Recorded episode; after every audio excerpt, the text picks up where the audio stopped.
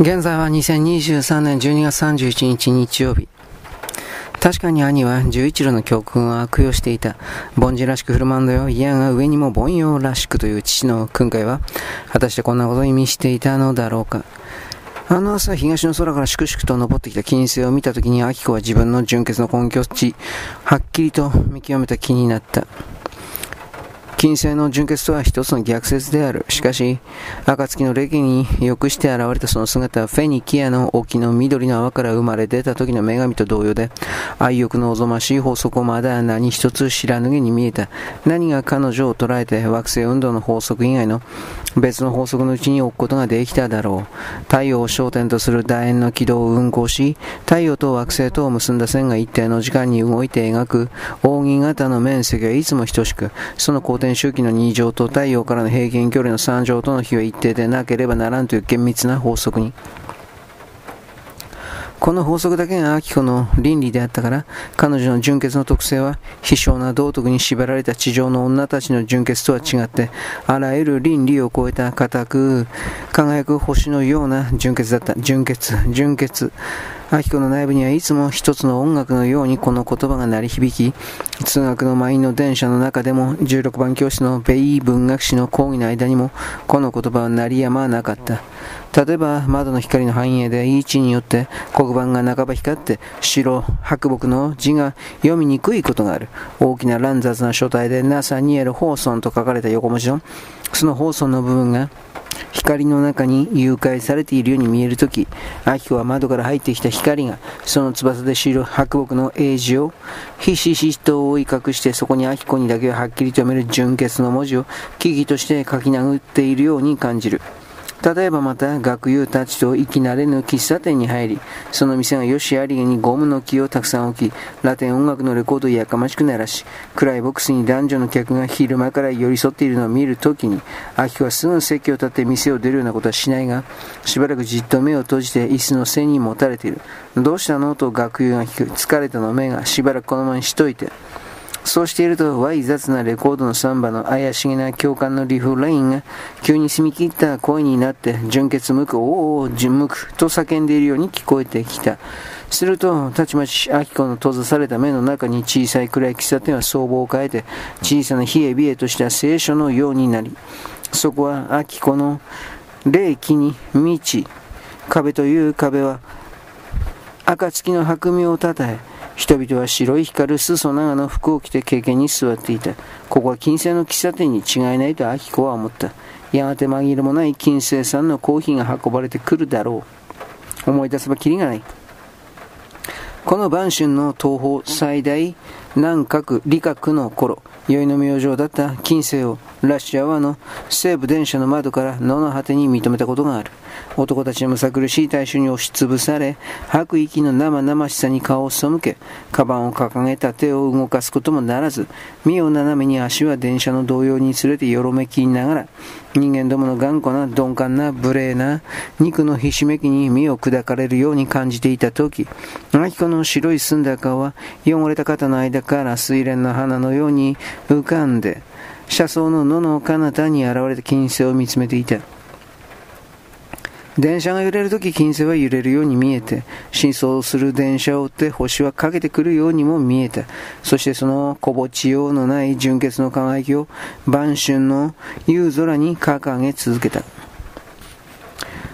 小道はやがて二筋道になる。まっすぐ行けば大杉家の角に出る。しかしそこで兄と女は右へ曲がった。明子は振り向かれた時の用心に、意見秋に身を接して歩きながら後をつけた。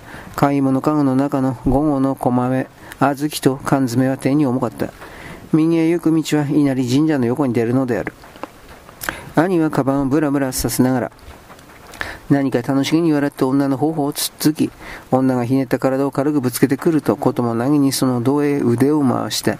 濃厚のトレンチコートの誇張した仕立てが兄の肩幅を恐ろしく広く見せている。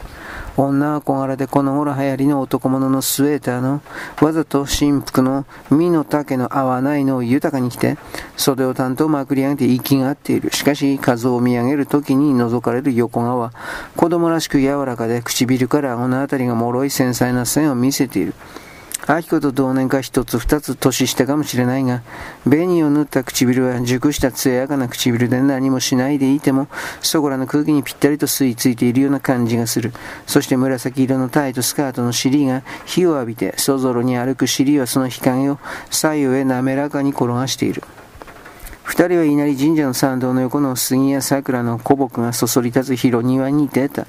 木々の間にベンチがあって、木々の外れにはブランコや誘導演木があって、子供たちの歓声が聞こえる。焚き付けの杉落葉を拾っている年猫おんぶの母親もいる。二人はどのベンチに座るべきか思案している様子である。結局、子たちの下の冷たい影を避けて、手洗い石の傍らの日の当たるベンチに腰をかけた。アキコは杉の木の間を伝わって身を隠して、目立ちやすい赤いベレーは脱いで、買い物顔にしまった。徐々に兄たちの背後に近づいた。一つの杉の幹を縦にして聞いていると、二人の会話は今はつぶさに聞こえた。あんた学校休んで家にわからないの？平気さ、休校の時も、時間だけきちんと出かけるし、今日だって本当は休校なんだぜ。風邪流行ってるから。ボイブロ教授はみんな一コロさ。それにさ、僕は家、学校友達を連れてきたことはないんだ。みんなあれをやるから。友達がお袋に誘導尋問なんかされちゃってバレないでいいこともバレるようになるんだ。頭ね。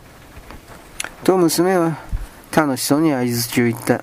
この合図違いあまり鋭くない横をひどく喜ばせていることの背後からも分かった。カーズちゃんって血の班みたいなところがあって油断も隙間ありゃしない。それほどでもないさと、明らかに満足の浮かわれる声でカズオは言った。しかし東京で遊ぶのもいいけど、こうしてお互いの家の近くをブラブラしてるのもスリルがあっていいな。スリルなんて生かさないな、私。安定した熱い大きな座布団みたいな幸福が好き。ほら、お坊さんが座るみたいなキンキラキンの大きい熱いやつ。うまいこと言うよ。でも、僕は君みたいな小さなふくふくした座布団の方が好きだな。うんまあ、最低ね。聞いてる子は怒りに駆られた。しかし飛び出そうとしたはずみに二人が接吻を始めたので規制を備えた。愛の接吻の姿など初めて見る。押された唇が歪んで世にも愚かな顔になった。アキコは固く目を閉じた嫌味の中に幾百の金銭が弾けて散った。彼女は買い物カゴの中に手を深く差し入れて、ベンチへ近づいた。女は接吻に我を忘れ、目を閉じた顔は仰向き加減になっていた。その顔へ手いっぱいに掴んだ小豆をぶちまけたのである。女は悲鳴を上げて飛び上がり、よろめきながら二三歩逃げてから振り向いた。アキコは微笑んでいた。急に女は泣きじゃくってひどい人、やっぱり女がいたのねと繰り返し叫んで、違うったら妹だよ、もう知らない。女は背を向けて、4歩5歩緩やかに歩んで、それから恐ろしい勢いで先へ来た。小道の奥へ駆け去った。数は意外に平静であった。ベンチに腰掛けたまま小豆の粒をつまんでこう言った。なんだ小豆か。それからまつげの長い、長い、半ば眠たげな目を上げて、どうしてこんなことをしたんだい、アキコ。アキコはそれには答えずに大回りをしてベンチの前に回って兄の肩あれに静かに腰を下ろすと買い物カゴから赤いベレーを出してきっちりと耳の上までかぶった。どうしてだよ、アキコ？私が知らなかったと思ってるのお兄様は何人もの女の子たちを騙しているの。でも現場を見たのは初めてだわ。それでカッとしたのか。うん、でも地球人の女なんかと。兄は黙った。風がほのかに立って蝕まれた桜の落葉を兄弟の膝に散らした。これは言うに言われない甘美な瞬間であった。そんなら僕の気持ちも話そう。と和夫は辺りを軽く伺ってから喋り出した。とにかく僕は女たちに自分の秘密を打ち明けたことは一度もない。君は秘密を漏れるのを恐れているんだろうが、親父も言ってるように僕が宇宙人だと気づかれることは百がやって一理ないんだ。いつも忘れてはならないことは地球の平和を守るという僕たちの使命は、宇宙的使命であって地球から頼まれる仕事ではないということだ。僕たちは地球に対して何の義務を負わず、何の最終的責任も負ってない。人間どもとは違って僕たちは地上の人間や事物に対して絶対に無党責なんだよ。もちろん人間を殺すことなんか何ら僕たちの倫理には抵触しないのだが、そうすれば地球人の法律制度との間にごたごたを起こすから、慎んでいるだけなんだ。親父もそういうごたごたを避けるために税金だってきちんと払ってる。しかし人間の女どもとなると、僕はどうしたって手を出さないわけにいかない。僕の目には彼女たちは全て異国的に物珍しくて風情ありに、それからいかにも原始的ピチピチして見えるんだから。角度の問題もあるんだな。人間の男どもは下の方から女を見るのは好きなんだけど、僕たち展開の人間はどうしても上から覗く傾きがある。そうすると大抵あの白いふっくりした胸のなだらかな谷間が嫌でも目に映る。本当のところこんな誘惑はそれほどシリアスなものではないんだ。僕は自分が責任を負わないでもいいことを心得ているし、その心得ていることを女たちに隠し仰せる自信もある。そしてたとえ女が妊娠したって、え、妊娠した女がいるの？とアキコは悲痛な叫びを上げて、安心しな、たとえと言ったじゃないか。たとえでも恐ろしいことは宇宙人と地球人の根月人が生まれる。その間、将来、生涯にどんな苦悩を負うか、お兄様考えてみたことがあって、それは恐ろしい災いだわ。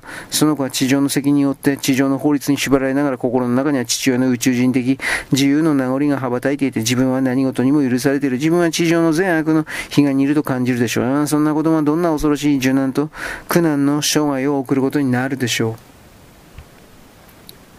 鳥越し苦労だよと、のどかに兄は続けた。ここまでよろしく。ごきげんよう。